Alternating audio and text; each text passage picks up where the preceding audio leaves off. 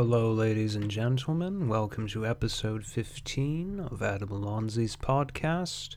Tonight I am talking with the Reverend Brian Crawl about shamanism, mysticism, and all sorts of wonderful things. Let the secrets be revealed. So, you are a shaman, I gather? Yes, I am a shaman by initiation. I am not a shamanic practitioner, as many people who call themselves shaman are. Not that's not a valid practice, but uh, there is a difference between being a practitioner and an actual initiate. Uh, I'm also a metaphysicist and a Taoist, uh, which means that I practice a very specific form of shamanism that is Taoism, and I'm subscribed to Taoist metaphysics and uh, am very focused in that whole realm.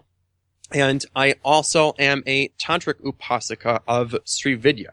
It means upasaka means I'm a student. I'm an initiate of Sri Vidya Tantra, but there is no term for being a tantric initiate.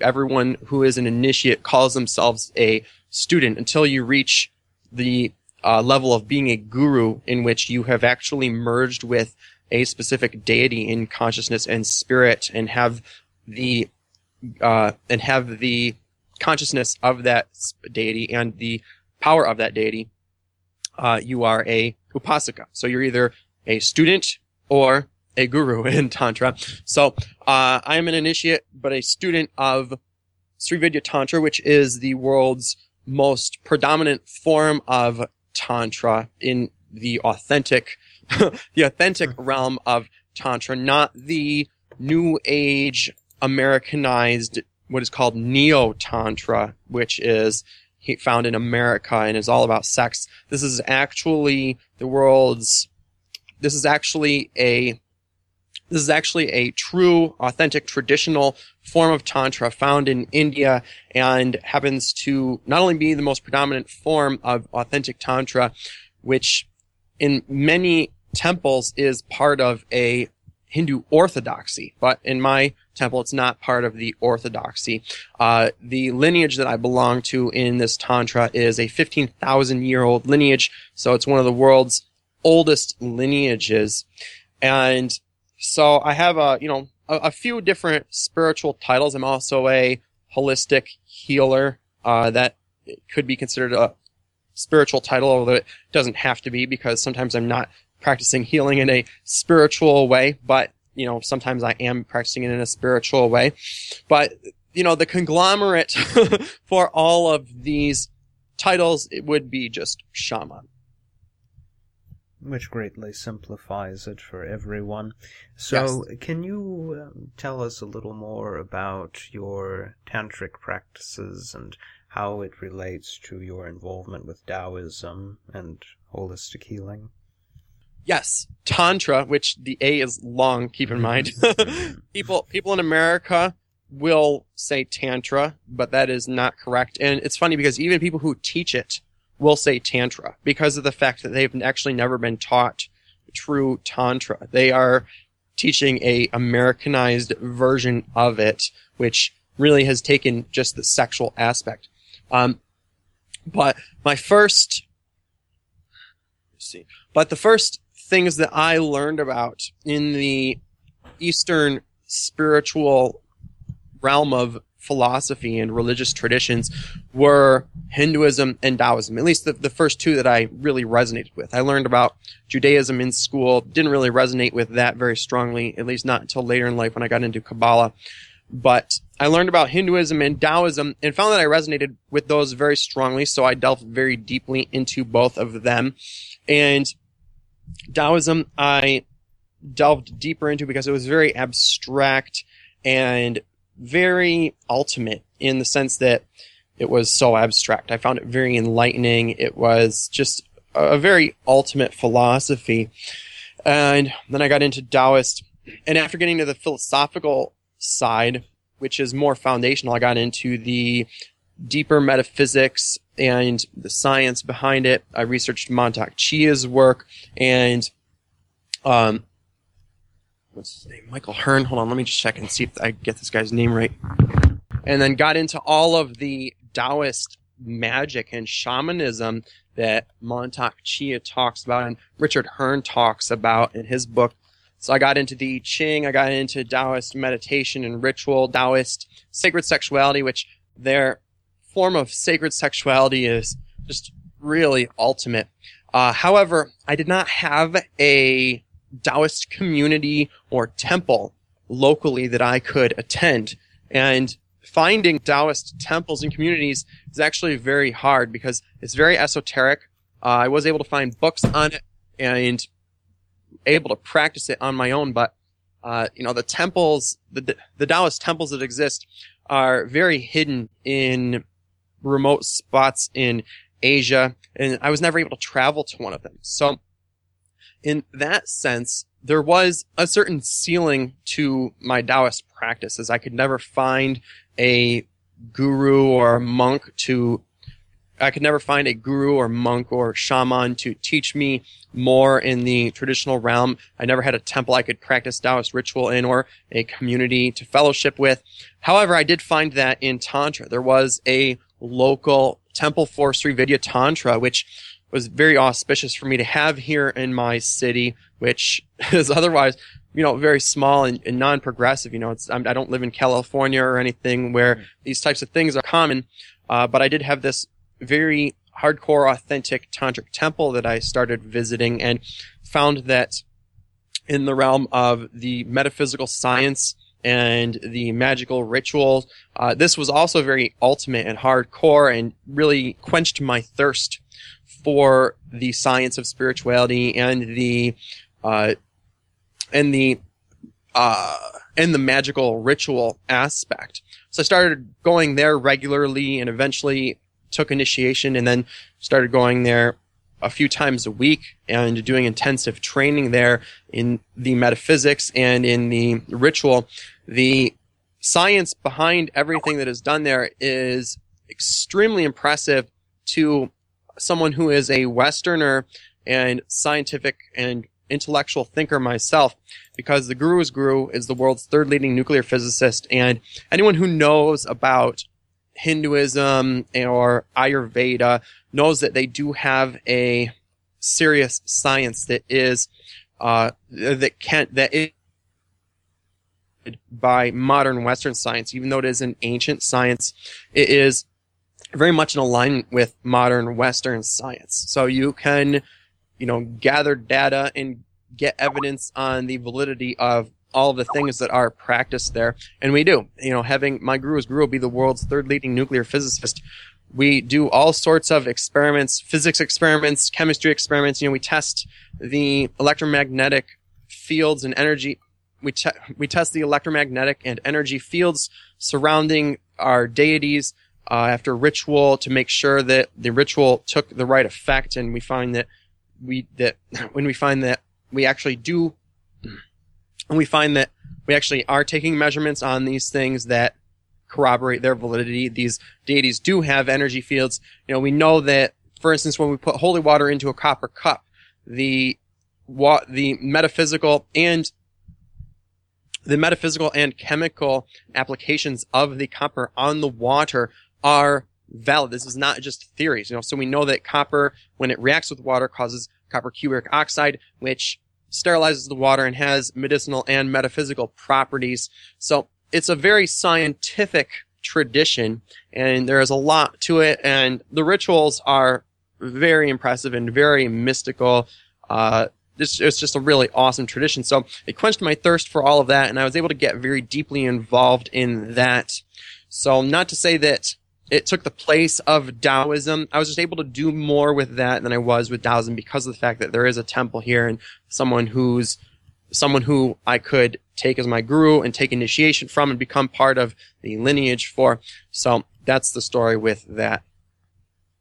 Excellent. And the Vedic system of thought has appealed to a lot of physicists. In fact, almost all of the prominent physicists of the 20th century, Oppenheimer, Schrodinger, Max Planck, and Einstein, admired the Upanishads and the Bhagavad yes. Gita. Yes. And the Vedas and the Vedic tradition actually had the first university. Like tens of thousands of years ago, way before the universities that came up in Greece, the Vedic people had universities, and there's always been a great science to this. So, your Taoist practice is more arcane than it is more of a something that you contemplate upon since you have no Taoists near you. Well, I, I pull it from books. Yes. It's not. I wouldn't call it intuitive. I, I pull it from books. And Mantak Chia is a good author. I actually have one of his books right beside me. And do you incorporate Qigong or any sort of breathing practices like that into your work? Yes. Yeah, I don't use Qigong, but I do different forms of breath work. Sometimes Taoist, sometimes not. You know, I tend to sort of uh, oscillate between different traditions and different types of practice that are native to different traditions. And, you know, sometimes we'll just freestyle it and do something that is of my own creation or maybe something that is probably rooted in a tradition, but I don't really know what tradition I'm pulling from in the moment that I do it just because I've researched so many things and you know sometimes there's things that are in my subconscious that I don't remember exactly where they're coming from but I know that they are valid Yes, and uh, the truth is, um, some of the doctrines start to blend together in some of the practices due to independent discovery or cross fertilization of ideas. right Then the thing that unites this, shamanism, is the world's oldest religion. We have no idea when people started doing this or why, which would be an interesting question in and of itself. So, I suppose the question is what is a shaman? you're asking me Mhm. Well, a shaman is a term that does not have a simple definition. You could ask someone what it is and, and get a simple definition from them because of the fact that they are filtering it through a specific cultural lens. So they might say a shaman is a healer or a shaman is a medicine man. You know, when, when I ask my Native American relatives what a shaman is in their culture, they say that's a medicine man, right? But the word shaman is something that is an archetypal term that connotes a conglomerate of things that is found in a person. And the term shaman actually is not something that is native to any culture. It is an English word and it is rooted in a Siberian word because of the fact that the scholars who formed this word found that the oldest, most archaic forms of shamanism they could find were in Siberia. So they wanted this word to be rooted in a Siberian word. However, it is in fact just a made up word derived from its Siberian root. And the term is meant to connote a person who could be found in any culture who is a holy man of sorts in whatever aspect, you know, that culture finds to be holy, whatever, in whatever way that culture deems this man holy. He is a holy man who is responsible for performing healing and or being a psychologist or therapist and or spiritual teacher or guru or guide, you know, however you want to define the spiritual teacher or preacher, uh, as well as a magician and someone who can do magic and sorcery, as well as instructing people on the metaphysical and existential nature of reality. So he is responsible for all things spiritual, as well as a lot of physical things too, such as the physical healing or, you know, just teaching people about the ways of the world, as well as the ways of the unworldly. And what a shaman and what makes a shaman a shaman in addition to being able to perform any are all of these roles in whatever cultural context he or she is, is that he is someone who uh, has gone through initiation in a specific context, again, that is native to that culture, which involves sickness and a death experience, which causes him to dissolve and lose his ego and go on a mystical journey with his consciousness. And in this mystical journey, he encounters spirit guides of some sort, be they deities or animal spirit guides or some sort of etheric entity or the Godhead itself. He could just be, he could just have his consciousness and spirit absorbed into oneness with the Godhead.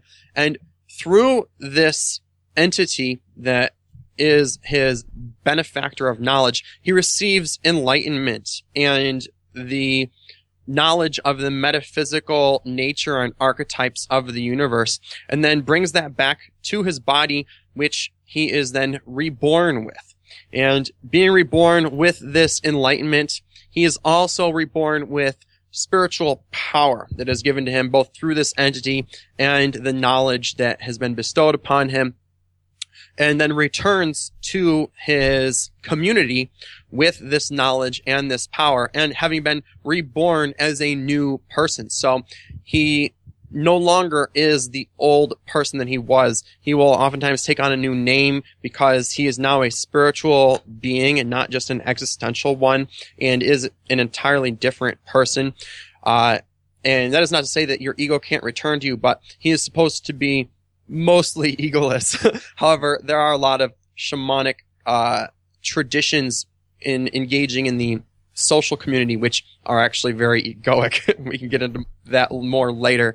So, uh, what a shaman is is someone who has not only gone through this initiation and died and been reborn with mystical, metaphysical knowledge and power, but someone who has spirit guides or allies who can help him and someone who can alter his consciousness to perform spiritual work and thus can perform these roles that he does with physical healing, psychology, and the teaching and preaching of existential and metaphysical truth, as well as performing magical work or otherwise known as energy work and the cross-cultural continuity is remarkable. Of course, as you mentioned, there are significant differences between traditions, but there are also a great number of similarities.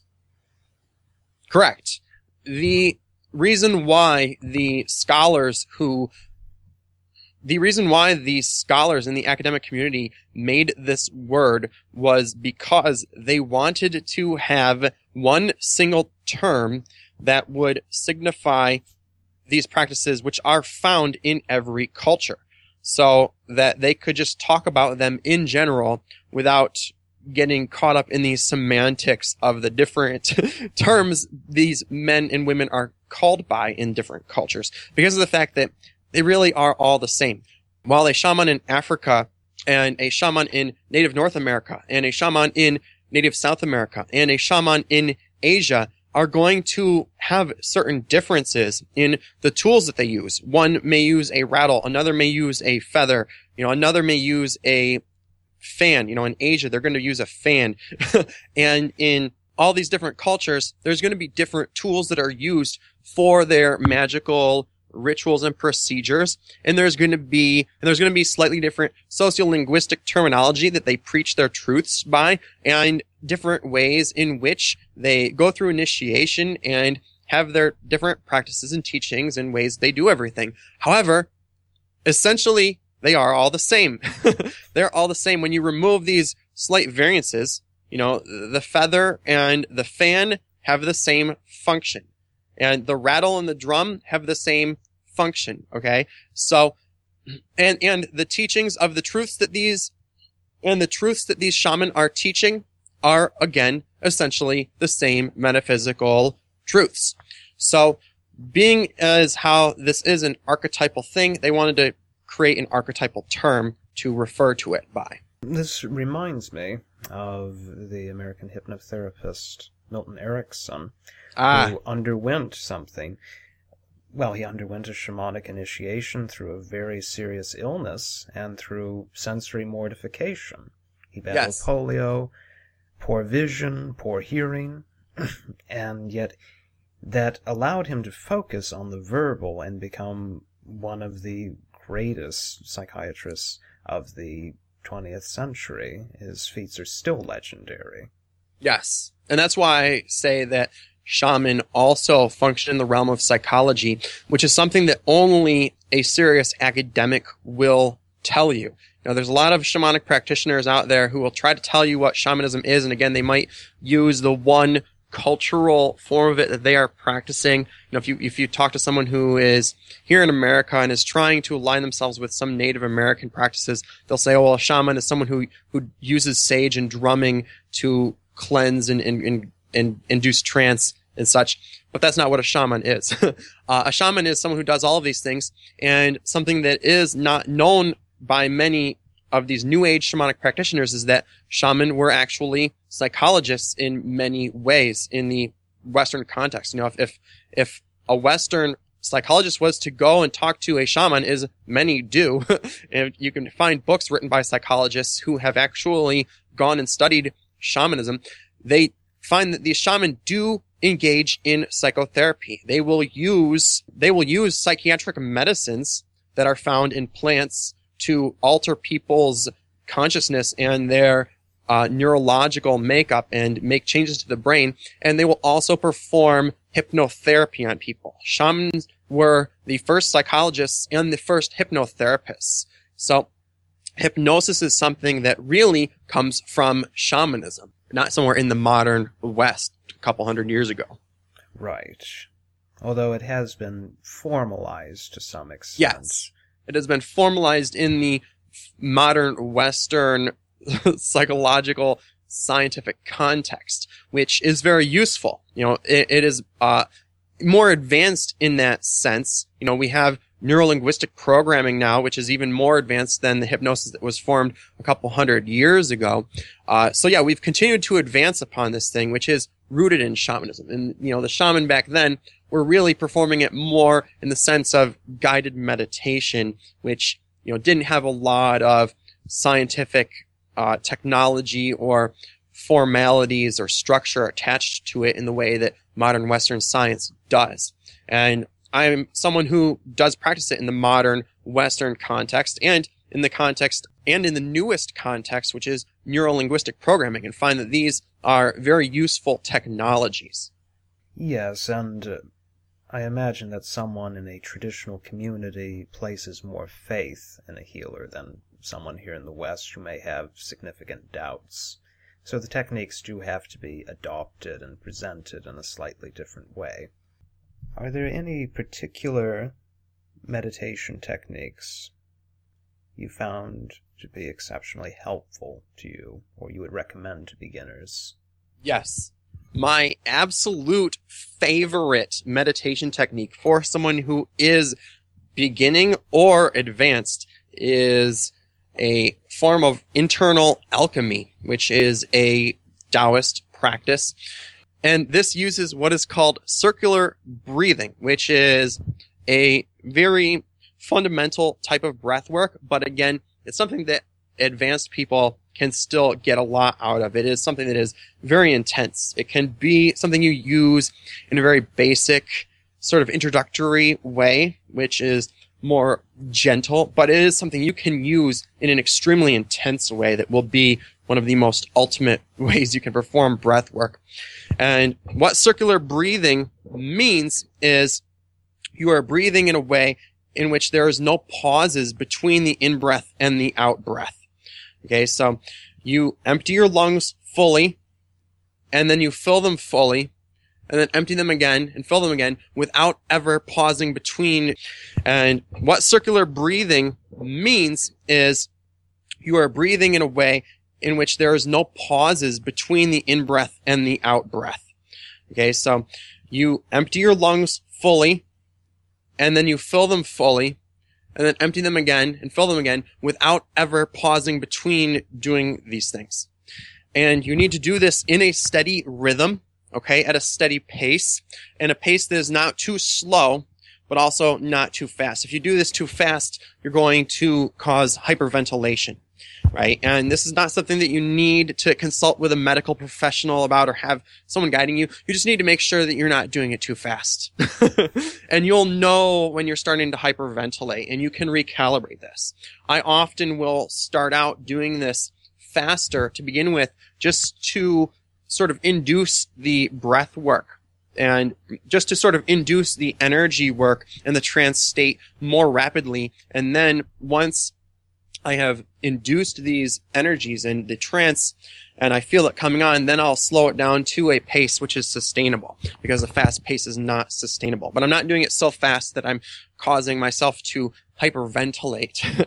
But while you may want to do it faster when you're first getting started, just so that you can feel the onset of the effects more quickly, you need to then do it at a pace which is going to be something you can relax into and which can ultimately sustain itself. So it's something that forms a rhythm that you then do not even have to consciously monitor, but as the trance, but as the trance, uh, but as you enter trance, you will then not even be in control of your breath. It will just be happening automatically of its own accord. And this may not sound feasible to people who have never practiced meditation before.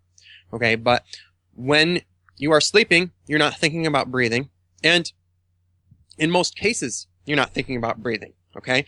People rarely think about their breathing. All right. And so it may not, when you're not thinking about your breathing, most cases, you're breathing shallow breaths. Your breath is minimalized. But you can maximize your breath and then cause it to be something that is sustained and you're not thinking about it as well. All right. But you do have to first put attention to your breath and monitor it and get it into this pattern of emptying your lungs fully and fulfilling them fully and doing this over the course of a minute or two before that will then become your body's natural pattern for breathing, which you can then withdraw your attention from. And you want to make sure that you are emptying your lungs fully and your stomach is going in and you are fulfilling them fully and your stomach is going out and your shoulders going up. Okay. You don't want to just be breathing medium breaths. You want to be breathing and exhaling full breaths. So your stomach should be protruding to the maximum capacity and your shoulders should be going up and your stomach should be going in and your shoulders going down. And you will feel that your lungs are being emptied fully and are being filled fully. The trick here is that you shouldn't be trying to get out every last bit of air and in every last bit of air in a way that causes your breathing to slow at these points. Because if you're focusing too much on trying to fill your lungs up as much as you possibly can as you reach the top of your in breath and, and, uh, extinguish your breath from them as much as you possibly can as you reach the out breath, your breathing is going to slow as you try to get in and out these little bits, the, as you try to get in and out these last little tiny bits of breath, right? So don't ever slow your breathing. It must be consistent in and consistent out, up and down, up and down without slowing or stopping at the top and bottom. And what this does is it causes you to maximize the amount of oxygen intake that your body and your brain are getting.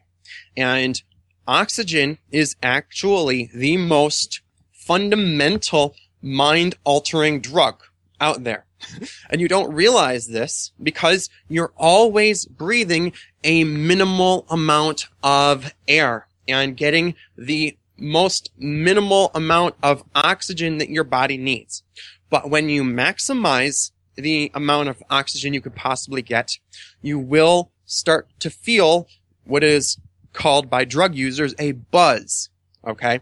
I'm sure you've heard the word buzz before. If you've ever drank alcohol or talked to someone who's drank alcohol, you know, they talk about getting a buzz when they drink. And that is what you will get off of oxygen when you maximize your oxygen intake. And what happens is this oxygen will increase your blood flow and your circulation and will cause tingling sensations throughout your nervous system and increase your brain function while also relaxing your brain. Since you have so much blood flowing through your body and your brain and so much oxygen coursing through your nervous system, your brain is getting so much nutrient from this oxygen that it's able to relax and enter a trance state. Your brain waves are going to actually go down to the alpha and theta waves, which are very meditative. And all of your physiological and psychological functions are going to be enhanced because oxygen is just the most powerful nutrient that your body needs and can make use of. And we take that for granted because the fact that we don't have to go to the store and buy oxygen and, you know, cook it in our kitchen and then eat it. It's something that is all around us and we're always getting. So we actually don't even think about how much of a great nutrient this is since we don't have to think about getting it. but we do need it more than anything out there. We need it all the time. You generally don't go more than a second or two without breathing. And this is because your body needs oxygen more than anything else because it is the most useful thing that your body can use. And when you maximize how much you're getting, you will see so many great physiological and psychological changes being made in your physical and mental states will become altered and you will enter a trance and feel a and you will feel a physical buzz as well as entering a trance state and you will feel high and even have a mystical experience if you are doing this in meditation as I talk about. I don't recommend doing this while you're driving. This is something that you can do outside of a formalized meditation, just sitting at your couch or sitting at your desk if you need to take a break from work. But I do recommend doing this in meditation, ideally when you first wake up in the morning or when you're about to go to bed at night yeah, let me let me rephrase that. And in the mystical and metaphysical side, what this does with your physical and spiritual bodies is the oxygen has a form of energy which is called prana, which is a universal energy that is in Hinduism a synonym for breath. So prana translated to English from the Hindu Sanskrit word so the Sanskrit word is prana, and when you translate it into English, it means breath energy. And it connotes the energy of the universe and of the Godhead Brahman and its breath that it is giving us. And when you maximize the intake of this breath energy, which is found in the particles of oxygen, you are, you are energizing your body as well. You are creating a great influx of this universal energy into your physical and spiritual bodies. And you will feel this energy spreading throughout your body, your, and reacting with your nervous system, and your spirit will be filling up with white light. And to do this as a formalized Taoist inner alchemy meditation, what you want to do is imagine this breath energy, this prana, as white light. And you want to imagine breathing it into your nose, and you want to be doing all of this breath work through your nose, not your mouth, because when you breathe in through your nose, the oxygen passes right through the brain first and foremost, and your brain gets more of it quicker. And you want to imagine it going through your nose and first igniting your third eye with this white light and then passing down through your throat chakra and your heart chakra into the area of your lungs. And in between your heart and stomach chakras is where this energy gets integrated into your body. And you want to imagine this energy pooling in this area around your diaphragm where your lungs are and then filling up your heart chakra and your stomach chakra and the whole area of your torso with white light and then it spreading throughout your and then spreading throughout the rest of your body from there filling up your chest and shoulders spreading throughout your legs and your arms and then filling up your head and then spreading through the bottoms of your feet and the top of your head, and then diffusing out through the skin and through your spirit and the area around you and then merging you with the universe. As you take in more and more of this and your body cannot even hold it anymore and it just diffuses out through the universe and you become one with this universal energy which is very much a sim which is very much similar to a tantric breathwork meditation. You'll see that there are a lot of similarities between Taoism and Hindu yogas such as Tantra yoga.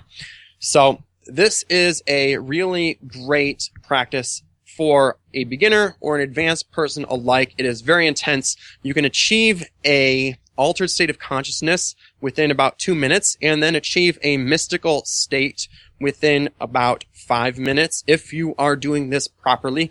And of course, everyone is different. So don't place any expectations on your meditation practice. You know, having goals and expectations in your meditation practice is very counterproductive. So even though I said you can achieve a mystical state within five minutes, you don't want to expect that and then give up if that's not happening for you in five minutes. You know, for some people, especially if they're beginners and they're first trying this for the first time, could take you 15 or 20 minutes to achieve a mystical state. I really don't know, you know, what your brain chemistry is, the way that your system is wired or any of that stuff. So while I say that you can and will through practice achieve this mystical state in about five minutes, that's not something to expect or uh, get frustrated with if it doesn't happen that way. But it is an amazing practice. It is my absolute favorite practice. And when you try it, which you should, you will see exactly why this is my favorite. I definitely have enjoyed the work I've done with circular breathing and with qigong. Oh, you've done circular breathing before. Yes. Okay, so you know you can you can vouch for the effectiveness of it. It is remarkable, and I find it disturbing when these raging skeptics who read only Richard Dawkins all day, every day, say, well, this stuff is useless, which is ridiculous because there's an abundance of scientific literature corroborating the usefulness of deep breathing. And at Right. the very least, we know that it de-stresses a person, it reduces their blood pressure, Right. And of course, by just reducing the stress hormones in your system, there will be a myriad of benefits. Yes. I yeah, I, I really cannot list the number of physical and psychological benefits of circular breathing and intake and maximizing the intake of oxygen. There are a number of medicinal of medicinal aspects to this process and the ways in which it will positively affect your body and brain. It's something that you can research, but you really just have to do it because it's these are effects that you can feel immediately within the first two minutes, sometimes within the first 20 to 30 seconds. I mean, when I'm doing the circular breathing, like I said, I start out doing it a bit faster than when I'm, you know, recalibrating to do it in a way that can be relaxed into a automated rhythm. Uh, so my first 30 seconds to two minutes, I'm doing it quite fast and I do go into an altered state within 30 seconds in most cases. And you will feel that too if you are doing it starting slightly faster. So, you know, it's something that if you want, go ahead and research the great benefits, physical and mental, to maximizing your oxygen intake. But you could just go ahead and do it right now. you could just do it. And within two minutes, you will feel your state altered. You will feel that buzz. Well, people who engage in heavy physical exercise are somewhat familiar with this phenomenon. It's not exactly the same because it, endorphins are also partially responsible for the Right. high, but it's similar to the runner's high that people who run or people who work out get. I mean, they are also engaging their muscles. So they're also engaging their muscles in addition to their cardiovascular system so that it's not just about the increased oxygen intake. It's about the increased blood flow, but you do get increased blood flow just by doing circular breathing. Um, it's just that, you know, they're getting more increased blood flow to the muscles that are being targeted. But yeah, they're, they're going to get a similar high. Uh, it's just got more endorphins and more physical aspects to it. And they're focusing on what they're doing rather than their breath alone or some Right. abstract concept. But it is still very much a meditation. It can be. It should be. And that's why a lot of athletes are very spiritual people. Some of them even get into the types of stuff that we're talking about, uh, such as, what's his name? Dan Millman? Such as Dan Millman, who was an Olympic athlete who actually underwent two different shamanic apprenticeships with different shaman and became a world famous shamanic initiate and teacher of shamanism. I highly recommend you reading his book, Way of the Peaceful Warrior, which is about his first shamanic apprenticeship as he is uh, going through the climax of his career as an Olympic athlete. And then the second one, which- advances upon the foundation set by the first book uh, and doesn't involve athletics, but is just about his shamanic apprenticeship and goes into the Hawaiian realm of shamanism, which is called Kahuna. Uh, that book is called The Sacred Journey of the Peaceful Warrior. I recommend that even more, but it is, you know, oftentimes good to read these books in succession. You can, however, just skip to the second book if you want to get very in depth about this and get into the Kahuna aspects of and get into the kahuna form of shamanism, which is one of my favorite forms of shamanism. But if you are someone who is an athlete, you will very much appreciate his books and probably want to start with the first one, which involves more of those athletics, athletic aspects. And there's also a movie you can watch too, which involves the athletic aspects as well as his apprenticeship. So, so if you are a, a modern Western type of person or a uh, jock or athlete like I was when I got into spirituality, uh, you will very much appreciate this stuff. It's exactly what got me into shamanism. I was an athlete and got into holistic health and hypnosis and other forms of self-improvement. And from there, it just advanced into spirituality. And these things are very much related. And I highly recommend you use them in cooperation with one another.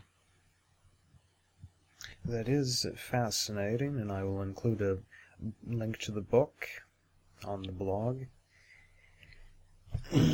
In your book, you mention chakras. How exactly do you interpret their existence? Because it brings to mind a an essay by Ken Wilber in which he ponders whether they truly exist or not, or whether they're just useful tools. Well, chakras are not just a theory. They are something that has been measured by modern scientific instruments. The spiritual body, which is called the bioplasm by modern science, again, is not just a theory. It is not a theory anymore that people have a spirit. This is something that has been photographed by cameras which can photograph energy, just like, um, just like a camera can uh, just like certain cameras can photograph heat signatures, there are cameras that can photograph different types of energy, such as electromagnetic energy, such as electromagnetic energy and radiation. And the chakras have been detected by these and other instruments. Okay. And what the chakras are, are like organs. Just as you have your heart and your lungs and your kidney and your liver that process your blood and bodily fluids, the chakras, the chakras are, the chakras are what circulates your energies in your spirit. Okay, the spirit is in the shape of what is called a torus, which is like a donut shape. All right, it is a cylinder that has been turned into a circle. The ends have, if you if you take a cylinder and you bring the end to the other end and connect them, you have a donut shape. And if, and if you were to lay this donut shape down and then pull up the top of it and elongate it so that the center is actually very narrow and so that the center is actually extremely narrow. And in the spirit in the body, ah, fuck. so that the center is actually very narrow. This is the shape of the spirit. And in the spirit body, the center is so narrow that it's actually like a pinhole. Okay. And this center is what runs down through the chakras. And the outer edge and the outer edges of this torus shape extend out to about arm's length. They can be constricted if you live in a highly populated or polluted city, but people who live in uh, less populated areas, especially those who live in suburbia or in the countryside, their torus is going to be much more expansive. It'll expand to arm's length, sometimes even larger, sometimes even longer. Okay, and it extends up above the head a little bit. And this circulates uh, down through the chakras to through the bottoms of the feet and out and around to about arm's length and up and down through the top of the head. And it is your chakra's job. And your chakras are these orbs, these spinning orbs of energy that are vortexes. And it is their job to pull your energies down and circulate them out through the bottom. All right. And it is their job to pull your energies down through the top and circulate them out through the bottom. Every chakra's job is to pull the energies down through the top and circulate them out through the bottom to the next chakra below them, or if it's the root chakra, out through the bottom of the feet. Okay. And each chakra is a different color and corresponds to different bodily functions and surrounding organs as well. Okay. So your third eye and crown chakra, they're in your brain and, or they're, they're in your head and are responsible for brain functions. Your throat chakra is of course responsible for your throat function. Your stomach chakra is responsible for stomach function. And your sex chakra is responsible for sex function. And, you know, the sex chakra and your uh, stomach chakra and your heart chakra, they also have other organs associated with them. They're in charge of the surrounding areas. Okay, so these are not just things that are only working with your spirit, but they are tied to your physical body as well. And they also have other existential aspects to them as well. Okay, there can be different issues with your body or your mind or your life that are attached to these as well. If you have a certain type of trauma, this is going to affect a certain chakra and it's going to hold on to that trauma. If you're in a car accident, that could you could actually have some adverse energy stored in that chakra that is causing uh, some adverse effects on your life moving forward. Or if you, you know, were raped, your sex chakra would hold negative energies and you need to do some healing with your sex chakra to overcome the trauma associated with that rape. Or if you had a brain injury, again, your third eye chakra would be affected by that. So chakras can hold energies that are adverse and you could need to do healing with that chakra. And that's where a lot of holistic healers will perform healing is with these chakras. If you go to a holistic healer and tell them that you were raped, if you go to an energy healer and tell them that you were raped and that you have sexual blockage, they're going to work with your sex chakra to release that sexual blockage there. Um, so there is a lot of different functions. So there's a lot of different ways in which these chakras function, but I think that you get the basic gist of it Yes. now with that explanation. And I think it's funny that educated people, even people who are educated in the biological sciences, think of the brain as an organ that is completely separate from the body instead Right. of the hub of the nervous system, which of course extends throughout the body. Right. And And that's and that's exactly how I see the brain too, because the nervous system is part of the brain. And your nervous system extends throughout your entire body. So your brain is really part of your body.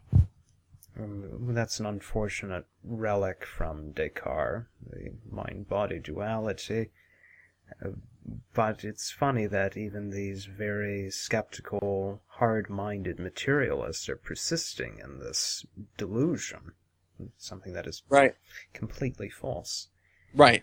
And what is most interesting to me about this is that your nervous system actually functions with functions in an electrical manner. Um, I mean, correct me if I'm wrong. If that if that's like more of a uh, In essence, yes. I've always, I've all, when I've researched the nervous system, um, and the neurological system, the way that neurons are fired, seems like an electric it seems very electronic to me. It seems very much like an energy system. And that might just be my interpretation as a shaman and metaphysicist. But it is still an interesting concept to ponder because it's really not too far off the truth, even if you, you know, disagree. Uh, it, it is very much like an electrical energetic system. So the, so your body is very much, uh, oh, yeah, actually. and in more ways than that, your body does function on energy. Okay. Everything having to do with food and the way that it is processed, it's turned into energy. And your air that you breathe in is turned into energy. Your body is really an energy system. There's so many different ways your body processes and runs on different forms of energy. And what is death really? But a loss of your energy from your body, right? A person is dead when their consciousness and their energy signatures in their body can no longer be measured, right? When someone flatlines at the hospital, that means that their heartbeat has stopped, which means that their pulse has stopped. And what is this? This is a force. Your heartbeat and your pulse is a force of energy throughout your body. I mean, sure, it's a flow of blood, but it is in fact a force causing this flow, an energy force. And when you can no longer measure the pulse of this force, the energy signatures that your body is emitting, and your body and your consciousness ceases to exist, to exist, and your body stops giving off heat and radiation, and your electromagnetic field dies out, that is when you are dead. Okay. So your body is something that runs on and produces electromagnetic energy and radiation. It produces electricity and runs on electricity. You know, your neurons and your electrons and your uh, different particles in your brain, your free radicals, these are all energies, right? And your body has many forces in it. it you know, it has, it, it, uh, it produces heat. It produces a pulse. You know, it has a certain rhythm and force that is your heartbeat, which a force is an energy, right? And also, what was the last thing that I wanted to say? Oh, and also, of course, your air. You know, air is an energy. It really is. Oxygen, all of these par- Oh, and also your air and your food that you take in, these are energies. These are things that your body needs the energy from, right? Why do you poop after you eat? Because your body only needed the particles and the energies from this food. What are calories? You know, oftentimes even on the ingredient labels, it'll say calories and then in parentheses, energy. Why? Because your body turns this food into energy. Your body turns your air into energy. It takes the molecules, breaks them down into their nutrients and their energies that they give your body, and then it excretes the gross matter. So your body is really just an energetic system. Yes, and you could call the brain an electrochemical system because, of course, it's Yes. modulated by so so many different molecules. Exactly. Yes, yes, we can do all of those things. So, all of this talk has made me think about the things that we're doing to our bodies now. The extended periods of sitting, we're not breathing properly. I should say we're breathing even worse than we once did. Because, of course, sitting at a desk at a computer screen tends to distract you, your breathing becomes shallow. There are, there's electromagnetic pollution, which is debated, but there is evidence to suggest it is not very good for you. Right. So, I think that these practices would be wonderful preventive measures Definitely. for the general population, and if you can prevent the development of some serious diseases for decades or a decade, then that saves a lot in human suffering and in financial resources. Yes. Yeah, it does. And that's, you know, why shamanism has always been focused in any culture on the physical healing aspects because that is, of course, most important. This sustaining of basic human life. You know, any form of shamanism that is lacking in a psychological aspect or maybe one specific type of spiritual practice or theme is never going to be lacking in the physical healing in, in most cases. I mean, you might be able to find one here or there that is somewhat lacking in physical healing, but generally speaking, all shamanism focuses on physical healing because shaman were expected to be the ones to help sustain human life with these resources that they have. And I understand that you are doing your part to teach people these ancient techniques. yes. Yes, I am. Um, I have a website, which is www.truelifedevelopment.com. That is www.truelifedevelopment.com. T-R-U-E L-I-F-E D-E-V-E-L-O-P-M-E-N-T dot com. You can go there now and bookmark it. And here in this website, I have a large number of free resources for you in the way of blog articles and free videos. And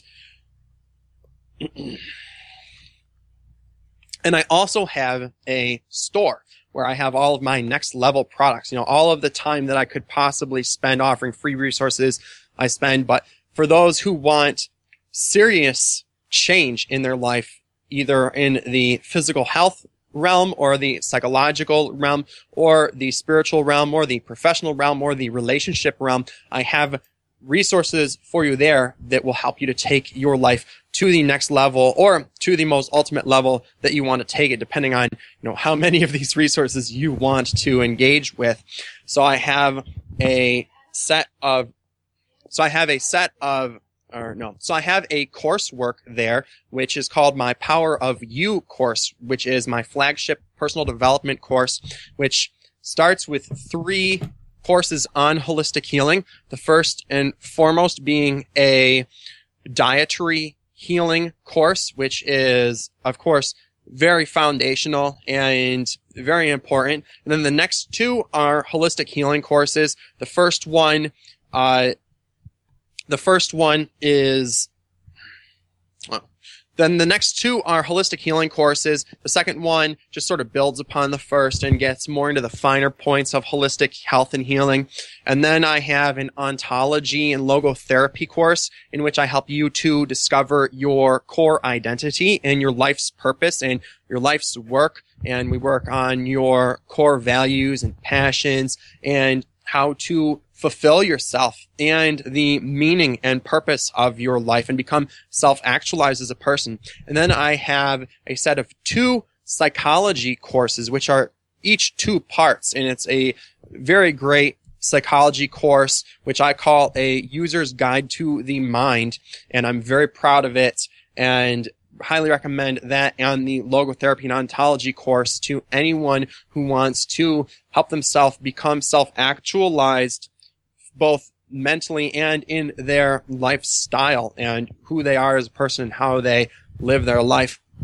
And then after that, I have a course on success, which is a professional course and teaches you every skill you could possibly need for success. It's a five hour course and is really awesome. It's again something I'm very proud of because it teaches you success in every context. It's called Secret Formulas for Success.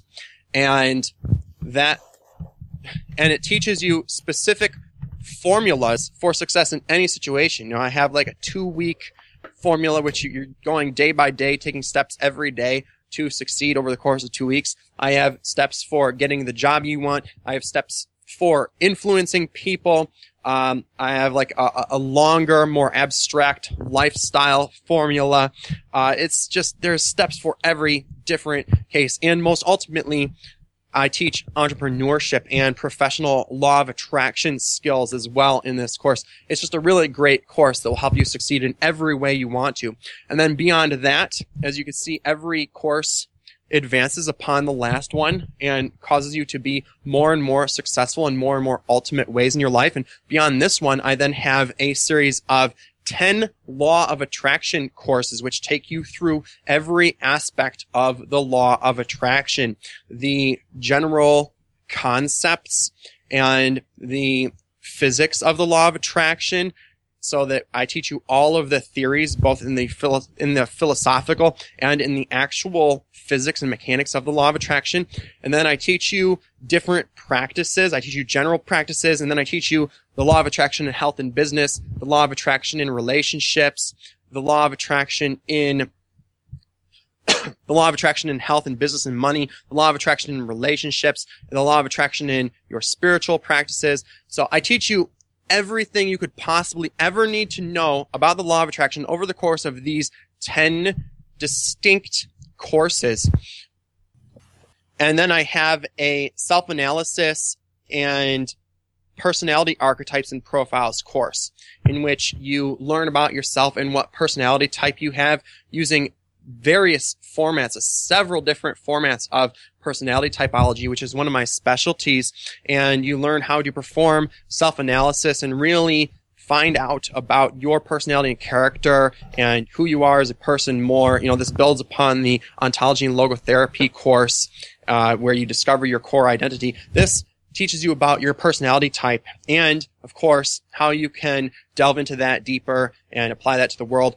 Over the course of over the course of seven law of attraction courses, which take you through every aspect of the law of attraction that you could possibly need to know about in order to live your life to the fullest and have the lifestyle that you want in the most ultimate way. And I'm teaching you this not just in the sort of new agey teachings of the law of attraction that I'm that I'm sure you've heard of with the secret and everything. I actually have my own way of teaching this as someone who is very much into physics and metaphysics and psychology and shamanism and you know professionalism.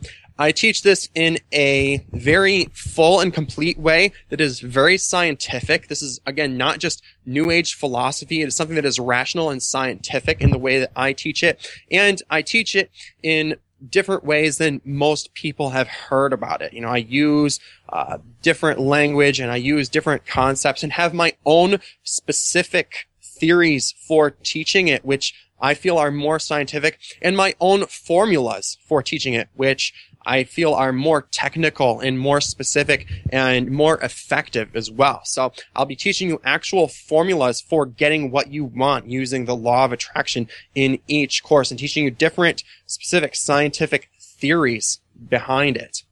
And then lastly, what I think many people who have listened to this podcast are going to be interested in most ultimately is my Introduction to Shamanism and Spiritual Pathwork course. This is a five hour intensive workshop in which you learn all of the basics about shamanism and spiritual pathwork. I teach you all of the theories behind shamanism. I teach you about all of the major shamanic traditions found in the world.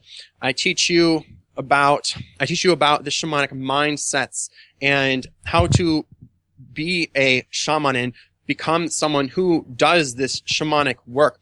Uh, it's something that I, I, just give you everything you need to know at an introductory level so that you can enter into the practice of shamanism and spiritual pathwork and understand everything that is behind it in a very traditional context. Again, this is not new agey stuff. I'm not just like, you know, oh, well, just get some sage and a feather and start praying to your spirit guides. You know, I'm not a new agey shamanic practitioner. I'm someone who has been studying shamanism for almost 15 years. I, no, yeah, about actually more than 15 years. I forget how old I am.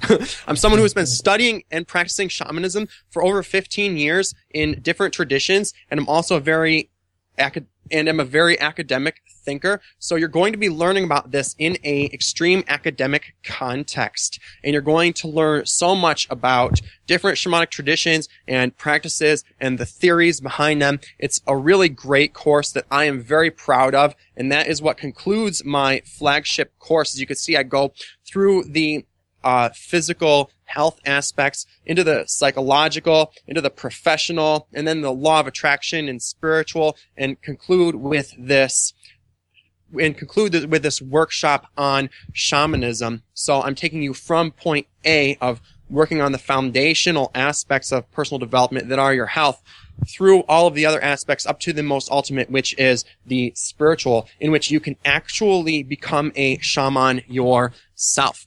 And these courses are all audio courses pre-recorded so that you can listen to them on your own time at your leisure. And I use audio because I feel as though it's the most effective way for someone to learn because you can you know, pause the recording and take notes anytime you want to, and you're not on some sort of time schedule.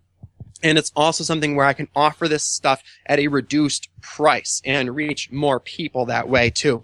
And you can also use it whenever you want. You can be in the car listening to this. You can be listening to it while you're doing dishes, taking a shower, cleaning your house, doing anything where you can have audio playing and you don't have to actually attend a live in-person workshop where you have to actually take time off from your life to go to the workshop, which is going to cost more, and you can't press pause if you want to stop and take a note because you missed something, right? So I find this to be the most effective learning tool, and I hope that everyone engages in this and will at least pick and choose the courses out of this that they need because I have actually, uh, I have listed these all separately even my law of attraction courses are all listed separately so that you can pick out the ones that you want. And depending on which ones you want for different purposes. And also, if you're hearing this and for just $97, which the normal price for these altogether would be $400. And I also have my super healing package, which again is over $400 normally and consists of all of my healing workshops, the three audio workshops that I told you about, as well as a acupu- as well as a acupressure video workshop and my biotechnology track for healing, my hypnosis track for healing, and a special report on how to never get sick again, all for $97. And if you have heard this and you want to mix and match a bunch of stuff in a special package for you, just contact me. I'll give you a free consultation and help you to form a special package for yourself which you will not have to pay full price for. Anyone who wants to buy a large number of products should contact me because anytime someone wants to do that, I never make them pay full price for everything. I will form a package for them and give it to them at a lower cost because I like taking care of people who are taking the initiative to take care of themselves. Okay. I'm here to help you help yourself. So if you're going to be doing that in my store and selecting a variety of products, just contact me and I'll help you to create a special package which you will not have to pay full price for. And if you are looking for one-on-one services, I am available for personal development programs.